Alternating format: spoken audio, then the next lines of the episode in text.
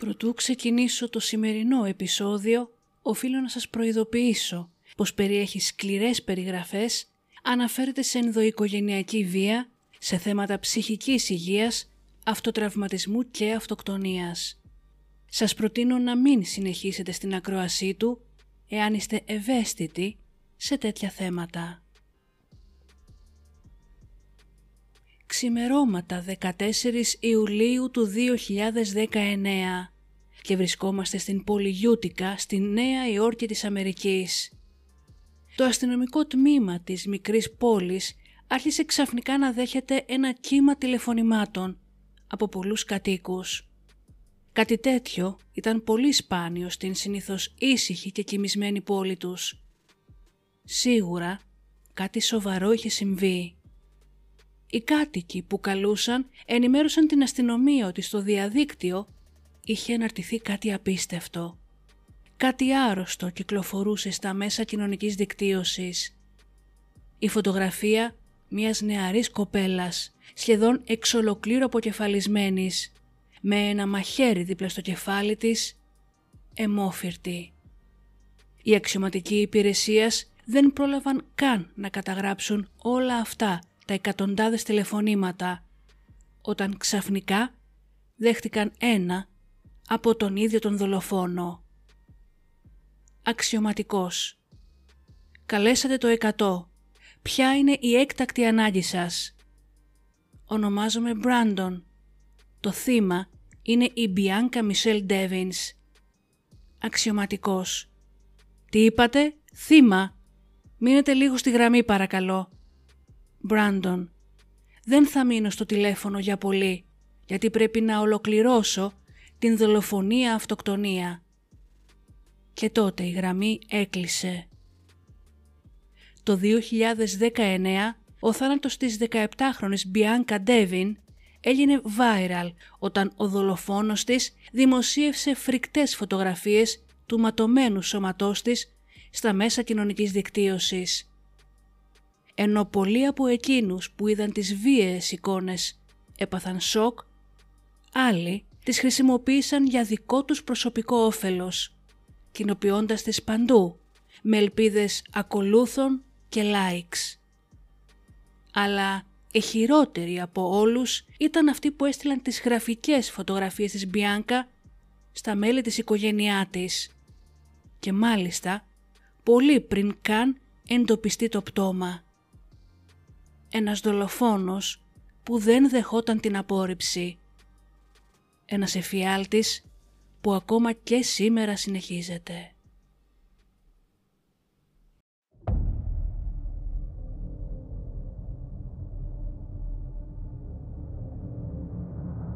And that's where I cut her open when he told me to. Slave. There's no way around it. Primarily a sexual slave, but nonetheless a physical slave as well. I had no intention of hurting him. I, I couldn't find any way to eat And the girl's meat. you beat her to death with what? Uh, sledgehammer. We are all evil in some form or another.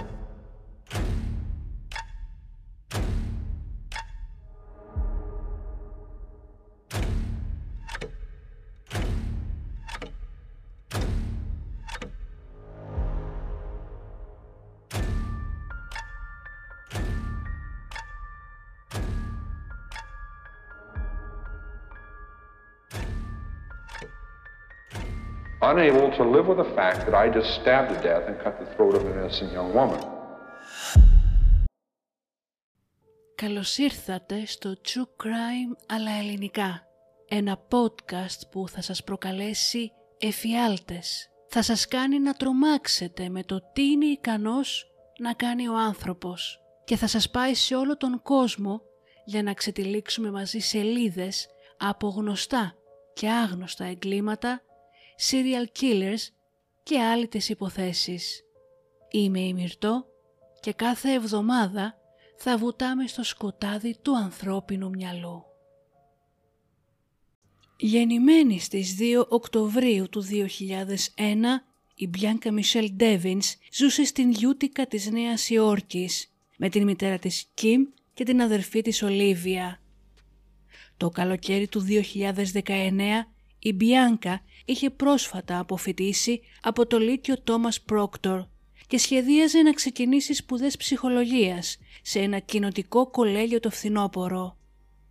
Η νεαρή κοπέλα πάλευε για πολύ καιρό με την ψυχική της υγεία και συνειδητοποίησε ότι ήθελε να συνεχίσει τις σπουδές της με σκοπό αργότερα να βοηθήσει ανθρώπους σαν και αυτήν. Επισκέφτηκε για πρώτη φορά ψυχοθεραπευτή σε ηλικία 9 ετών, καθώς υπέφερε από άγχος αποχωρισμού και δεν ήθελε να πάει σχολείο, αλλά να μείνει στο σπίτι με την μητέρα της. Στη συνέχεια, γύρω στα 13, άρχισε να εκδηλώνει σημάδια κατάθλιψης και τελικά διεγνώστηκε με διαταραχή μετατραυματικού στρες και οριακή διαταραχή προσωπικότητας. Μία ασθένεια που προκάλεσε τις ποικίλες αναλλαγές της διάθεσής της και επηρέασε την εικόνα που είχε για τον εαυτό της. Ωστόσο η Μπιάνκα ήταν πολύ έξυπνη. Είχε επίγνωση της κατάστασής της και πάντα ήξερε πότε είχε έρθει η ώρα να ζητήσει βοήθεια. Έτσι αναζήτησε θεραπεία και νοσηλεύτηκε για μεγάλα χρονικά διαστήματα εκείνη την εποχή, κάτι που φαινόταν πως την βοήθησε. Σύμφωνα με την μητέρα της το καλοκαίρι του 19 η κόρη της τα πήγαινε πολύ καλύτερα και ήταν γεμάτη με όρεξη για ζωή. Παρά τα προβλήματά της, η Μπιάνκα ήταν ένας όμορφος άνθρωπος, μέσα και έξω, με ένα ζεστό χαμόγελο. Η Κιμ είπε ακόμη ότι και στα βαθιά, τα πιο σκοτεινά και χαμηλότερα σημεία της, η Μπιάνκα κατάφερνε με κάποιον τρόπο να βοηθήσει πολλούς ανθρώπους. Ήταν τόσο ενθουσιασμένη με τα σχέδιά της για το μέλλον και ανυπομονούσε να ξεκινήσει τις σπουδές της στο κοινοτικό κολέγιο. Επιπλέον έκανε part-time δουλειά ως μοντέλο και ήταν ενεργή στα μέσα κοινωνικής δικτύωσης, όπου δημοσίευε συχνά φωτογραφίες στο Instagram και στο Tumblr με emo fashion. Άλλαζε συχνά την εμφάνισή της πειραματιζόταν με διαφορετικά χρώματα μαλλιών και εντυπωσιακό μακιγιάζ. Ωστόσο, ενώ πολλές πηγές δήλωναν ότι η Μπιάνκα ήταν μια διάσημη influencer ή προσωπικότητα του διαδικτύου με πολλούς θαυμαστές, στην πραγματικότητα τον Ιούνιο του 19 είχε μόνο περίπου 2.500 ακόλουθους. Σύμφωνα με τους φίλους της, πολλοί από τους οποίους η νεαρή κοπέλα δεν είχε γνωρίσει ποτέ από κοντά, η Μπιάνκα ήταν μέλος gaming και άλλων διαδικτυακών κοινοτήτων, όπως ήταν μέλος και σε σερβερ με gamers στο Discord και στο 4chan. Στο Discord η Μπιάνκα είχε τον δικό της σερβερ, όπου η ίδια και οι φίλοι της συζητούν σαν συχνά για true crime αλλά και για την καθημερινή του ζωή. Για την 17χρονη που συχνά ένιωθε ανήσυχα και άβολα όταν ήταν πρόσωπο με πρόσωπο με κόσμο, οι διαδικτυακές αυτές κοινότητες ήταν το καταφύγιό της. Στο διαδίκτυο η Μπιάνκα μπορούσε να είναι ό,τι θέλει και η δημιουργικότητά της άνθιζε.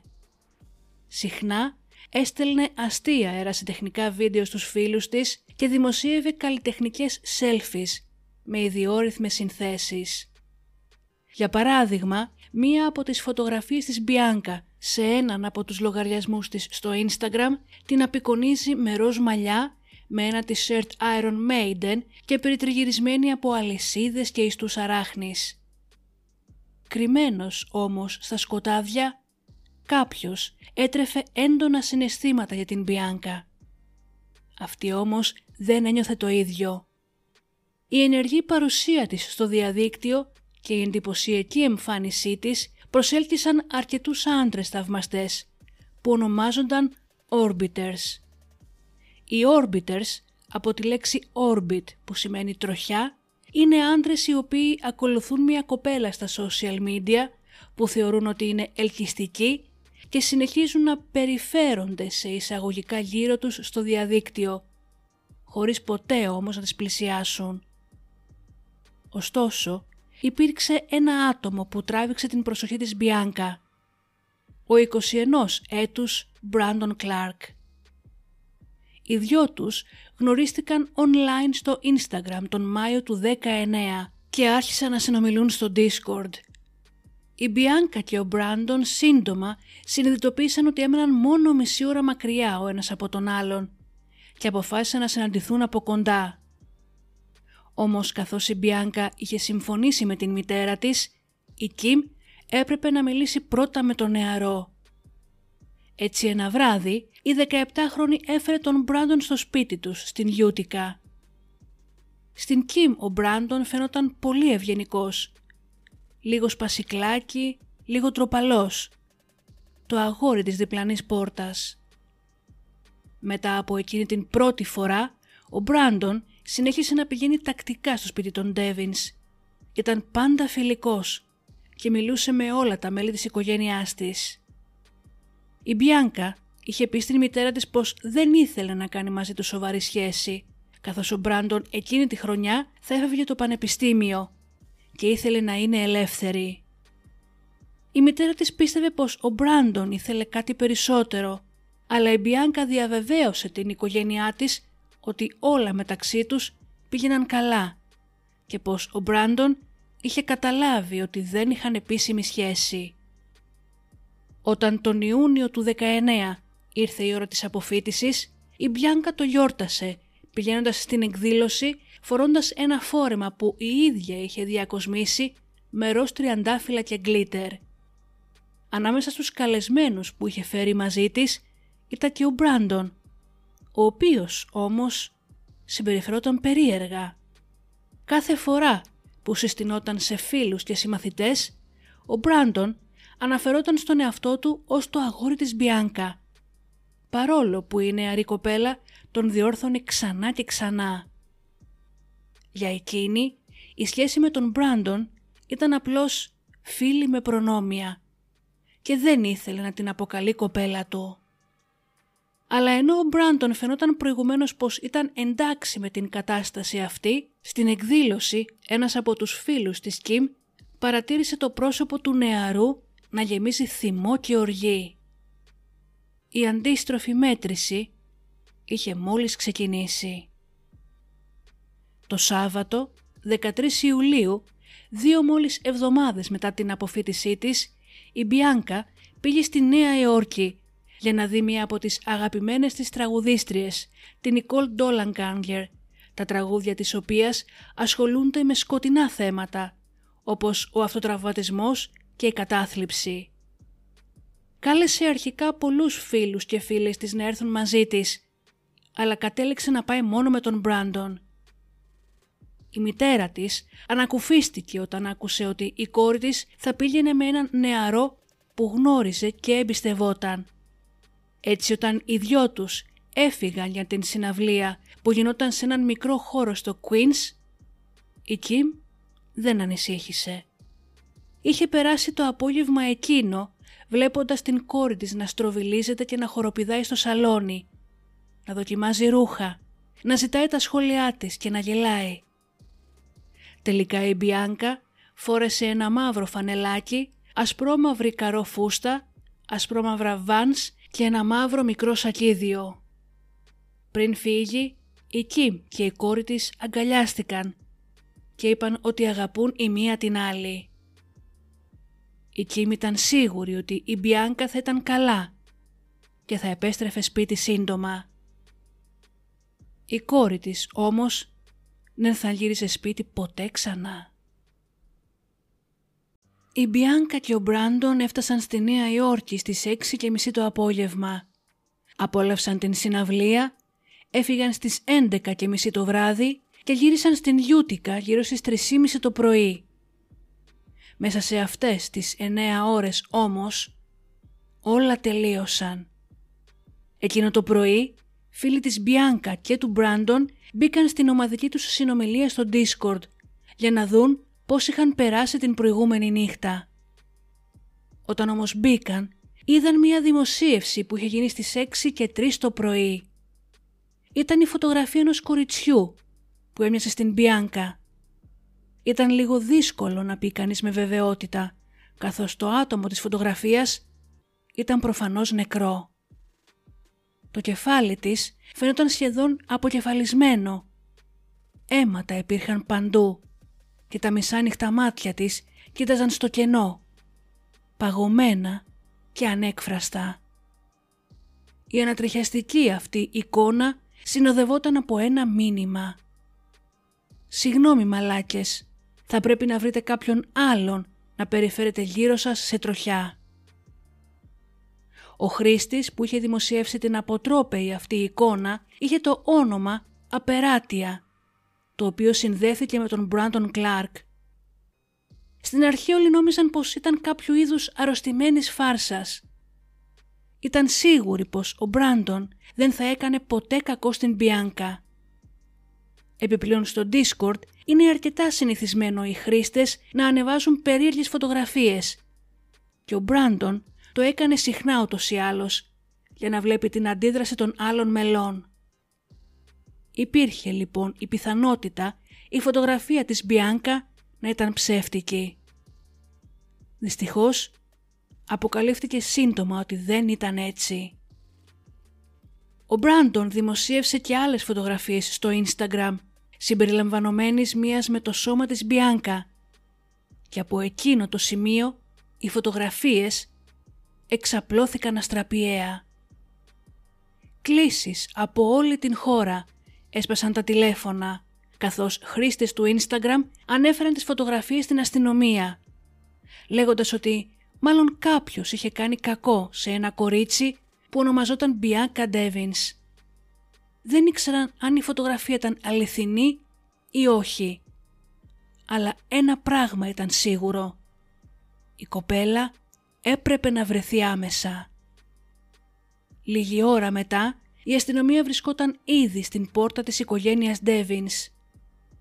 Δεν έδειξαν την φρικιαστική φωτογραφία της Μπιάνκα στην μητέρα της, αλλά της είπαν ότι η κόρη της μπορεί να κινδυνεύει. Η Κιμ ήταν μπερδεμένη. Η Μπιάνκα της είχε στείλει μήνυμα ότι γύριζε σπίτι, αλλά δεν ήξερε πού ακριβώς βρισκόταν. Προσπάθησε πολλάκις να τηλεφωνήσει στην κόρη της. Οι κλήσεις της όμως πήγαιναν κατευθείαν στον αυτόματο τηλεφωνητή. Όσο όμως η Κιμ περίμενε απαντήσεις για το τι συνέβαινε, το τμήμα έλαβε μία κλίση που θα τους έκοβε το αίμα. Αξιωματικός. Καλέσατε το 100. Ποια είναι η έκτακτη ανάγκη σας; Με λένε Μπράντον. Το θύμα είναι η Μπιάνκα Μισελ Ντέβινς. Και τώρα θα αυτοκτονήσω.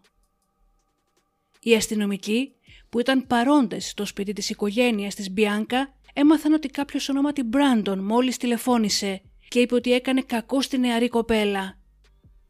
Ρώτησαν την Κιμ αν ο Μπράντον ήταν ο σύντροφός της ή ο πρώην της.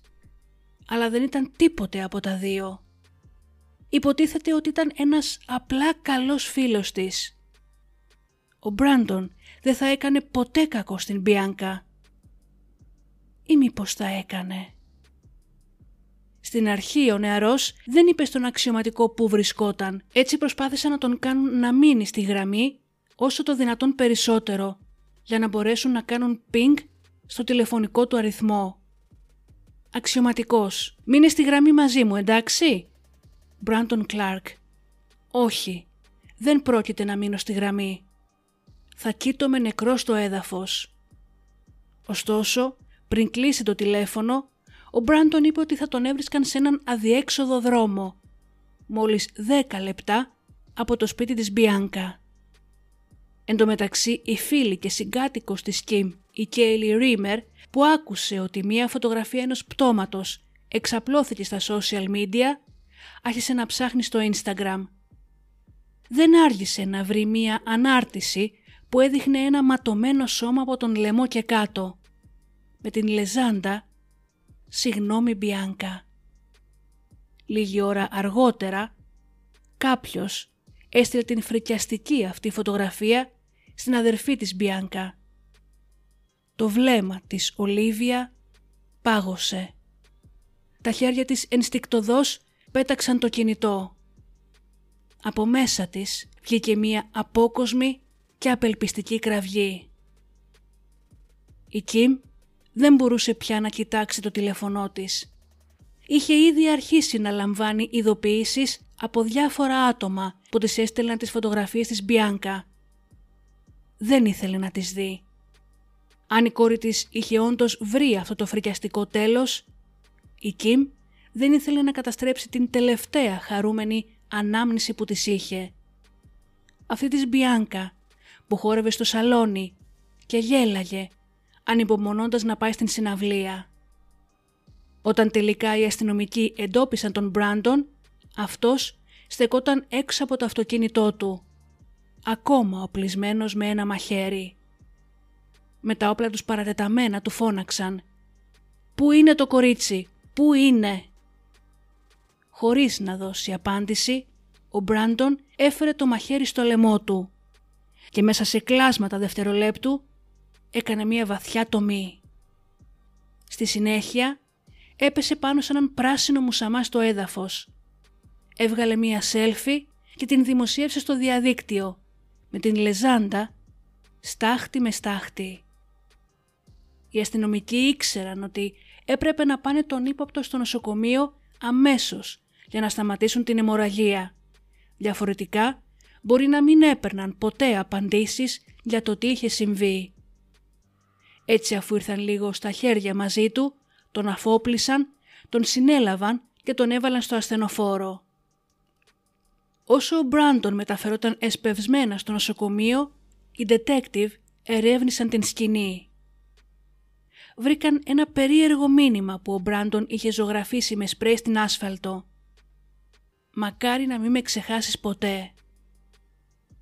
Κάτω όμως από τον πράσινο μουσαμά έκαναν μια σπαρακτική ανακάλυψη. Το σώμα της 17χρονης Μπιάνκα.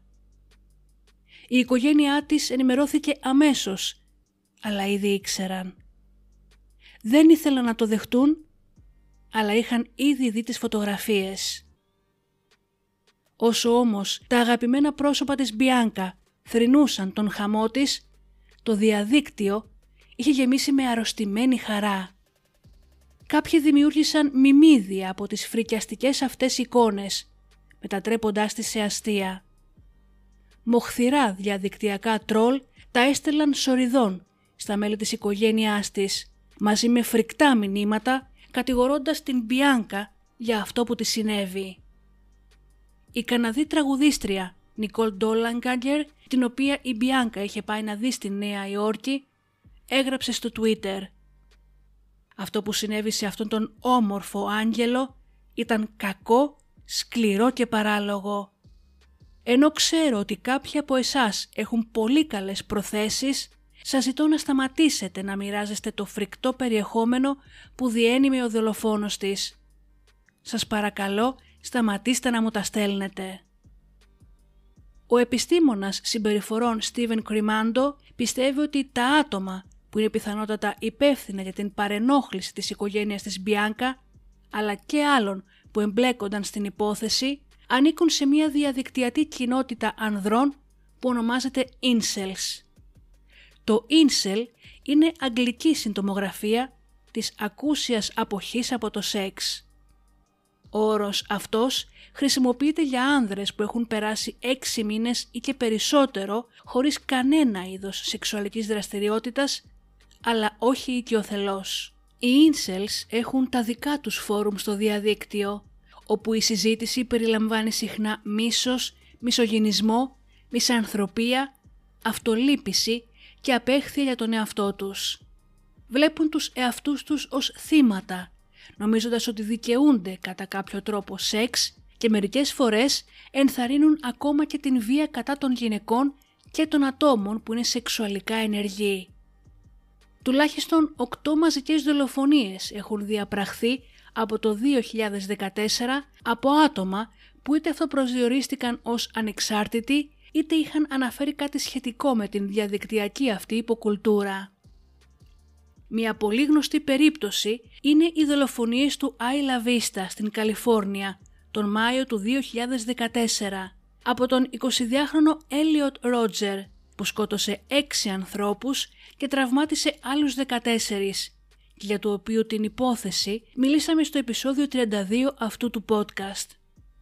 Η απογοήτευσή του για την αδυναμία του να βρει κοπέλα, το μίσος για τις γυναίκες και η περιφρόνηση για τα ζευγάρια τον όθησαν να διαπράξει ένα έγκλημα που χαρακτηρίστηκε ως πράξη μισογενιστικής τρομοκρατίας.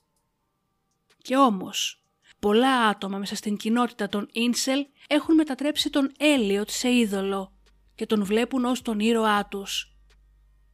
Κάτι παρόμοιο συνέβη μετά την διάδοση της είδησης του θανάτου της Μπιάνκα. Παρόλο που ο Μπράντον Κλάρκ δεν αναγνωρίστηκε ως Ίνσελ, μέλη αυτή της κοινότητας τον επεφημούσαν για αυτό που έκανε στην Μπιάνκα. Έστελναν μηνύματα στην μητέρα της και σε άλλα μέλη της οικογένειάς της και έγραφαν στο διαδίκτυο ότι ο Μπράντον βασικά είχε κάνει την χάρη στον κόσμο δολοφονώντας την Μπιάνκα. Η απάντηση στην δολοφονία αυτή από την κοινότητα των Ίνσελ ήταν σίγουρα μία αφύπνιση για τις νεαρές γυναίκες παντού σχετικά με τους κινδύνους του διαδικτυακού κόσμου. Σύντομα, περισσότερα άτομα συμμετείχαν στη διαδικτυακή συζήτηση και το hashtag RIPBianca άρχισε να ανεβαίνει στις αναζητήσεις. Πολλοί χρήστες στο Twitter έγραψαν πως τραγωδίες όπως αυτή είναι ο λόγος για τον οποίο τα κορίτσια φοβούνται να απορρίψουν τους άντρες, φοβούμενες την αντίδρασή τους. Φοβούνται να χάσουν την ζωή τους λόγω της αδυναμίας ενός άνδρα να χειριστεί την απόρριψη. Ευτυχώς υπήρχαν και εκείνοι που ήθελαν να βοηθήσουν την οικογένεια της Μπιάνκα στην φρικτή αυτή κατάσταση που βρισκόταν. Καθώς οι εταιρείες κοινωνικών μέσων ανταποκρίνονταν εξαιρετικά αργά στις εκκλήσεις των χρηστών να διαγράψουν τις βίαιες αυτές φωτογραφίες, κάποιοι ξεκίνησαν μια εκστρατεία για να κατακλείσουν το hashtag που σχετιζόταν με τις εικόνες αυτές, δημοσιεύοντας φωτογραφίες από ροζ ουρανούς, ουράνια τόξα και fan art της Bianca, για να μειώσουν την εμφάνιση των σκληρών αυτών εικόνων στα αποτελέσματα των αναζητήσεων. Ωστόσο, χρειάστηκε πολύς χρόνος για να απενεργοποιήσει το Instagram τον λογαριασμό του Brandon και να αφαιρέσει τις εικόνες του σώματος της Bianca. Εν τω μεταξύ, η αστυνομία είχε ήδη ξεκινήσει τις έρευνες. Έψαξαν στο Google την φράση που είχε γράψει με σπρέι ο Μπράντον στον τόπο του εγκλήματος. «Μακάρι να μην με ξεχάσεις ποτέ» και ανακάλυψαν ότι προερχόταν από μια σειρά ιαπωνικών κόμιξ που ονομαζόταν Πουν Πουν, την οποία ο Μπράντον και η Μπιάνκα διάβαζαν συχνά μαζί. Τα κόμιξ αυτά είναι βίαια, σκοτεινά και αφηγούνται ουσιαστικά μια ιαπωνική εκδοχή του Ρωμαίου και της Ιουλιέτας. Εκτός από αυτό, ο Μπράντον άφησε και ένα μήνυμα στον τόπο του εγκλήματος μέσω της μουσικής. Είχε χρησιμοποιήσει ένα ηχείο Bluetooth και είχε προγραμματίσει το κινητό του να παίζει σε repeat ένα συγκεκριμένο τραγούδι, το Test Drive του Georgie. Το τραγούδι αυτό χρησιμοποιεί την οδήγηση ως μεταφορά για να περιγράψει μια αποτυχημένη σχέση, καθώς ο πρωταγωνιστής αναζητάει κάτι μακροπρόθεσμο, ενώ η σύντροφός του δεν έχει επενδύσει και τόσο στην σχέση. Το μήνυμα που ήθελε να περάσει ο Μπράντον ήταν ξεκάθαρο. Η αστυνομία έκανε προσεκτική έρευνα στους λογαριασμούς και των δύο εφήβων στα μέσα κοινωνικής δικτύωσης και σύντομα έμαθαν ότι οι δυο τους δεν είχαν πάει μόνοι στην συναυλία. Του συνόδευε και ένα άλλο άτομο, ο Άλεξ. Προφανώς η Μπιάνκα του είχε πει να πάει μαζί τους, αλλά την ίδια στιγμή ανησυχούσε ότι ο Μπράντον μπορεί να ζηλέψει. Ο Άλεξ είπε αργότερα στην αστυνομία πως ο Μπράντον φαινόταν ότι δεν ήθελε να είναι εκεί. Επιπλέον ένα SMS που έστειλε η Μπιάνκα στον Άλεξ αφότου έφυγε από την συναυλία με τον Μπράντον έδειξε ότι συνέβη ένα περιστατικό που θα μπορούσε ίσως να είχε δώσει στον νεαρό την αφορμή που ζητούσε. Η Μπιάνκα είχε γράψει «Νομίζω ότι με είδε να σε φυλάω». Η νεαρή φέρεται επίσης να αντάλλαξε προσωπικά μηνύματα με μια άλλη φίλη της στο Instagram μόλις δύο ώρες πριν από τον θάνατό της. Σε αυτά τα μηνύματα η Μπιάνκα έγραφε ότι ο Μπράντον φερόταν παρανοϊκά. Καθώς τα δύο νεαρά παιδιά επέστρεφαν με το αυτοκίνητο στην Γιούτικα, ο Μπράντον δημοσίευσε μια φωτογραφία της Εθνικής Οδού που οδηγούσε στη Νέα Υόρκη, γράφοντας λεζάντα «Η κόλαση είναι εδώ». Είναι μια λύτρωση, σωστά; Άλλαξε επίσης το προφίλ του στο Instagram και στο bio του έλεγε 6 Δεκάτου 97 με 14 Ιουλίου του 19. Όμως δεν ήταν μόνο αυτό. Όσο οι αρχές ερευνούσαν το κινητό του, βρήκαν κάτι τρομακτικό. Εκτός από τις φωτογραφίες, υπήρχε και βίντεο. Στο βίντεο αυτό, η Μπιάνκα φαίνεται να κοιμάται στο πίσω κάθισμα του αυτοκινήτου του Μπράντον, πριν ο νεαρός την ξυπνήσει για να μιλήσουν για το περιστατικό που είχε δει νωρίτερα. Ο Μπράντον λέει στο βίντεο ότι είδε την Μπιάνκα να φυλάει τον Άλεξ. Στη συνέχεια η Μπιάνκα του ζητάει συγνώμη, αλλά του υπενθυμίζει ότι δεν έχουν σχέση και ξεκαθάρισε πως δεν ήταν ζευγάρι. Η συγνώμη αυτή φάνηκε πως εξόργησε ακόμη περισσότερο τον Μπράντον, καθώς λέει στη νεαρή ότι η απάντησή της δεν ήταν καλή. Στη συνέχεια χτυπάει τη νεαρή κοπέλα, η οποία απειλεί πως θα βγει από το αυτοκίνητο και θα γυρίσει με τα πόδια. Σε κλάσματα δευτερολέπτων όμως, ο Μπράντον βγάζει ένα μεγάλο μαύρο μαχαίρι τύπου μασέτα που είχε κρύψει δίπλα στο κάθισμα. Η Μπιάνκα δεν είχε καμία ελπίδα να υπερασπιστεί τον εαυτό της. Ο Μπράντον της επιτέθηκε άγρια, κόβοντάς της τον λαιμό τόσο βαθιά που η κοπέλα ξεψύχησε μέσα σε δευτερόλεπτα. Το βίντεο κλείνει με τον Μπράντον να κοιτάζει την κάμερα του κινητού και να ουρλιάζει. «Μπιάνκα, γιατί με ανάγκασες να το κάνω» Μόλις έκλεισε το φρικτό βίντεο, ο Μπράντον τράβηξε τις φωτογραφίες που δημοσίευσε στο Discord και στο Instagram. Κατά την διάρκεια της έρευνας αποκαλύφθηκε ότι ο Μπράντον δεν είχε και τα καλύτερα δυνατά πρότυπα μεγαλώνοντας. Εννέα χρόνια προτού δολοφονήσει την Μπιάνκα το 2010, ο πατέρας του, ο Τζέισον, κράτησε όμοιρο την σύζυγό του Μισελ για δέκα ολόκληρες ώρες υπό την απειλή μαχαιριού απειλώντας να της κόψει τον λαιμό και να αυτοκτονήσει. Του είχε κολλήσει η ιδέα ότι η Μισελ τον απατούσε, κάτι που δεν ήταν αλήθεια. Η μητέρα της Μισελ, που ζούσε στο ίδιο σπίτι, προσπάθησε να καλέσει την αστυνομία. Ο Τζέισον όμως έκοψε τα καλώδια του τηλεφώνου. Οι αρχές έφτασαν στην σκηνή όταν ο Τζέισον ανάγκασε την Μισελ να καλέσει την αστυνομία λέγοντάς τους ότι ήταν όμοιρος με ένα κουζινομάχαιρο με μαύρη λαβή στον λαιμό της. Μετά από δέκα ώρες οι αρχές εισέβαλαν στο σπίτι και συνέλαβαν τον Τζέισον, ο οποίος κατηγορήθηκε για κακούργημα, οπλοκατοχή, παράνομη κράτηση και άλλα και καταδικάστηκε σε δύο χρόνια φυλάκιση.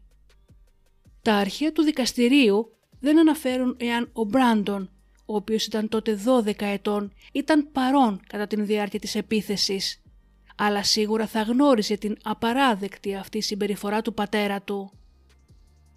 Οι ερευνητές ανακάλυψαν επίσης στοιχεία από το τηλέφωνο του Μπράντον που υποδήλωναν ότι είχε σχεδιάσει εδώ και καιρό να σκοτώσει τη νεαρή Μπιάνκα. Τα γεγονότα που έλαβαν χώρα στην συναυλία ήταν σίγουρα η σταγόνα που ξεχύλισε το ποτήρι για τον Μπράντον, αλλά ο νεαρός είχε σκεφτεί να αφαιρέσει την ζωή της νεαρής προτού η Μπιάνκα φιλήσει τον Άλεξ. Στην εφαρμογή σημειώσεις που είχε στο κινητό του κράταγε μία λίστα με πράγματα που έπρεπε να κάνει για να πραγματοποιήσει την δολοφονία και για να στήσει τον τόπο του εγκλήματος, όπως τα εξής. Τοποθέτηση ηχείου και τελευταίο τραγούδι με ερωτηματικό. Ο Μπράντον είχε επίσης γκουγκλάρει πώς να πνίξεις κάποιον και πώς χτυπάς την καροτίδα για να σκοτώσεις κάποιον. Ήξερε ακριβώς τι έκανε. Ο θάνατος της Μπιάνκα δεν ήταν έγκλημα πάθους, αλλά φόνος εκπρομελέτης. Φαίνονταν ότι αφού ο Μπράντον συνειδητοποίησε ότι δεν επρόκειτο να κάνει ποτέ σχέση με την Μπιάνκα, αποφάσισε να την σκοτώσει. Αν δεν μπορούσε να την έχει, κανείς άλλος δεν θα μπορούσε. Δύο εβδομάδες αργότερα, ο Μπράντον Κλάρκ κατηγορήθηκε για φόνο δευτέρου βαθμού και δήλωσε αθώος. Σε αυτό το σημείο, ο δικηγόρος υπεράσπισης του Μπράντον επέλεξε να ακολουθήσει μια στρατηγική υπεράσπισης που ονομάζεται ακραία συναισθηματική διαταραχή. Είναι μια υπεράσπιση κατηγορίας φόνου που ισχύει ειδικά για την πολιτεία της Νέας Υόρκης και η οποία βασίζεται στην ιδέα ότι ο κατηγορούμενος έχει υποστεί βαθιά απώλεια αυτοελέγχου λόγω ακραίας συναισθηματικής διαταραχής. Είτε πρόκειται για λύπη, θυμό, φόβο ή οποιοδήποτε άλλο συνέστημα. Πρέπει να υπάρχει μια λογική εξήγηση για το γιατί το άτομο αυτό υπέστη το ακραίο αυτό συνέστημα. Εάν ένα άτομο διαπιστωθεί ότι έχει διαπράξει φόνο στο πλαίσιο αυτής της διαταραχής, δεν θα κριθεί ένοχο για φόνο, αλλά για ανθρωποκτονία, που έχει μικρότερη ποινή. Ωστόσο, αυτού του είδους η στρατηγική υπεράσπισης δεν λειτουργεί εάν υπάρχουν ενδείξεις προσχεδιασμού. Ακριβώς όπως στην περίπτωση του Μπράντον. Έτσι η εισαγγελία ήταν ανένδοτη και ο στόχος τους ήταν η άμεση καταδίκη του.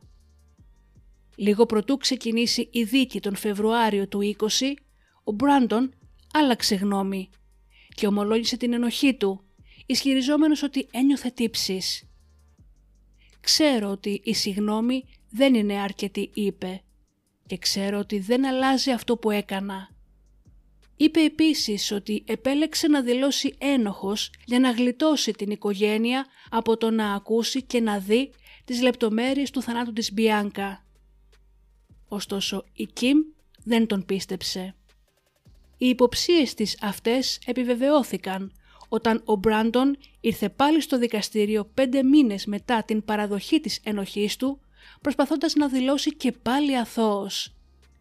Ήταν προφανές ότι δεν νοιαζόταν για τα συναισθήματα της οικογένειας.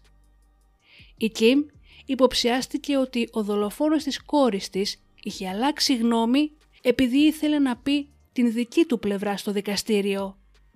Ειδικά μιας και τα μέσα ενημέρωσης καθώς και διάφορες εταιρείες παραγωγής είχαν δείξει ενδιαφέρον για την υπόθεσή του.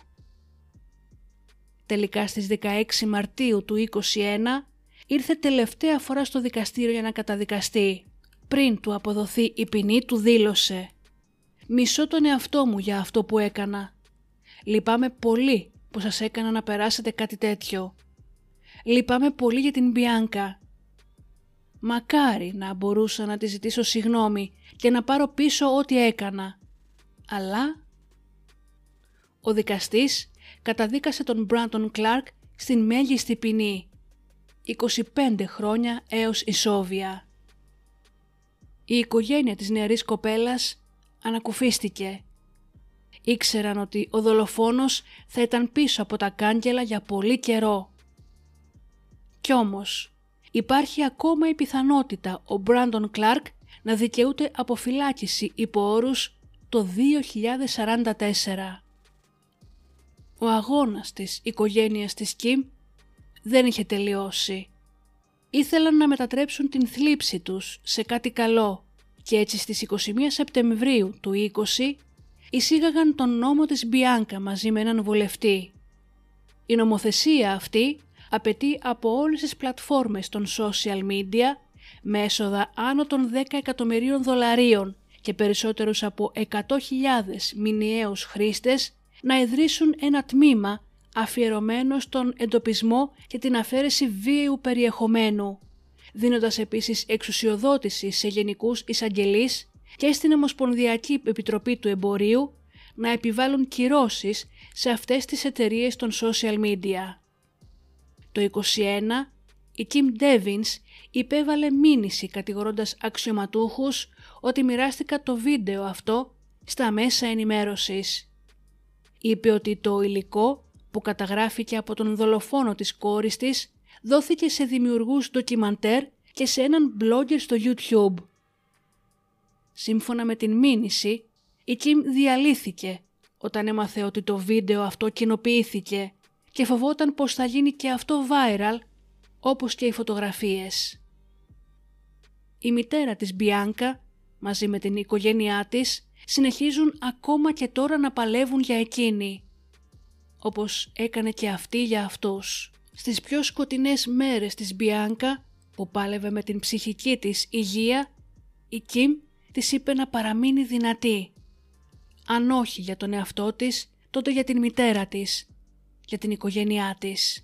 Τα μέλη της οικογένειάς της επίσης έχουν δημιουργήσει μία υποτροφία στο όνομα της Μπιάνκα φοιτητές που σπουδάζουν ψυχολογία, ελπίζοντας να βοηθήσουν εφήβους με ψυχικές ασθένειες. Όταν ρωτήθηκε πώς θέλει να θυμούνται την κόρη της, η Κιμ Ντέβινς είπε «Θέλω την Μπιάνκα να την θυμούνται για το χαμόγελό της, για το λαμπερό της πνεύμα, για την τεράστια καρδιά της.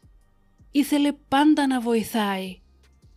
Ακόμα και στις χειρότερες μέρες της, η Μπιάνκα βοηθούσε τους άλλους. Στους τεράστιους δρόμους των social media, μαζί με τις φωτογραφίες της καθημερινότητάς μας, μαζί με βίντεο από τις ωραίες μας στιγμές, υπάρχουν σκοτεινές χαραμάδες που κλείνουν μέσα τους μίσος, βία και πόνο, με σκοπό παραπάνω likes, παραπάνω ακόλουθους.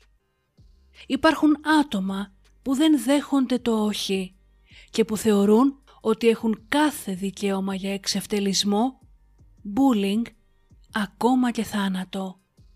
Ίσως σας φαίνεται παρατραβηγμένο, όμως τίποτε δεν μας υπόσχεται ότι κάπου εκεί έξω δεν υπάρχει άλλος ένας Μπράντον Κλάρκ.